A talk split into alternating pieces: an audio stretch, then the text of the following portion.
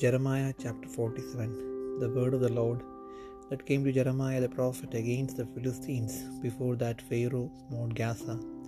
Thus saith the Lord, Behold, waters rise up out of the north, and shall be an overflowing flood, and shall overflow the land and all that is therein, the city and them that dwell therein. Then the men shall cry, and all the inhabitants of the land shall howl.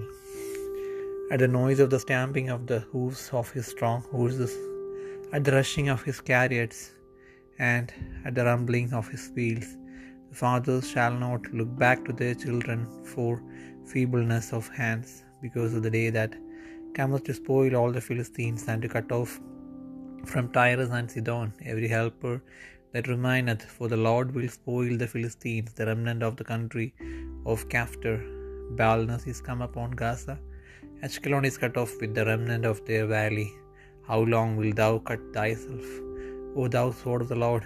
How long will it be ere thou be quiet? Put up thyself into thy scabbard, rest and be still. How can it be quiet, seeing the Lord hath given it a charge against Ashkelon and against the sea shore?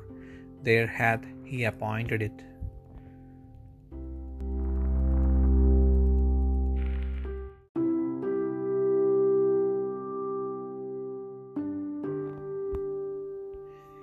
ഇരമ്യ പ്രവാചകന്റെ പുസ്തകം നാൽപ്പത്തിയേഴാം അധ്യായം. ഫറവോൻ ഗസായി തോൽപ്പിച്ചതിന് മുൻപേ ഫിലിസ്തീനെക്കുറിച്ച് ഇരമ്യ പ്രവാചകന് യഹോവയെങ്കിൽ നിന്ന് ഉണ്ടായ അരുളപ്പാട്.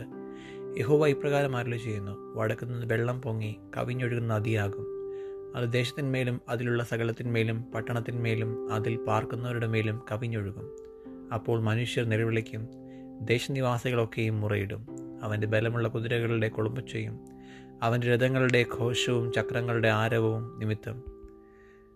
ധൈര്യം ക്ഷയിച്ചിട്ട് അപ്പന്മാർ മക്കളെ തിരിഞ്ഞു നോക്കുകയില്ല.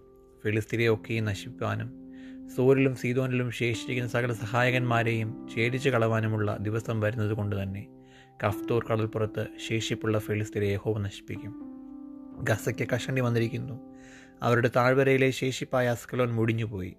എത്രത്തോളം നീ നിന്നെ തന്നെ മുറിവേൽപ്പിക്കും? അയ്യോ യഹോവയുടെ വാളെ നീ എത്രത്തോളം വിശ്രമിക്കാതെയിരിക്കും നിന്റെ ഉറയിൽ കടക്ക വിശ്രമിച്ച് അടങ്ങിയിരിക്കുക ആസ്കലോനും സമുദ്രതീരത്തിനും വിരോധമായ ഹോബ കൽപ്പന കൊടുത്തിരിക്കെ. അടങ്ങിയിരിപ്പാൻ അതിനെങ്ങനെ കഴിയും? അവിടേക്ക് അവൻ അതിനെ നിയോഗിച്ചുവല്ലോ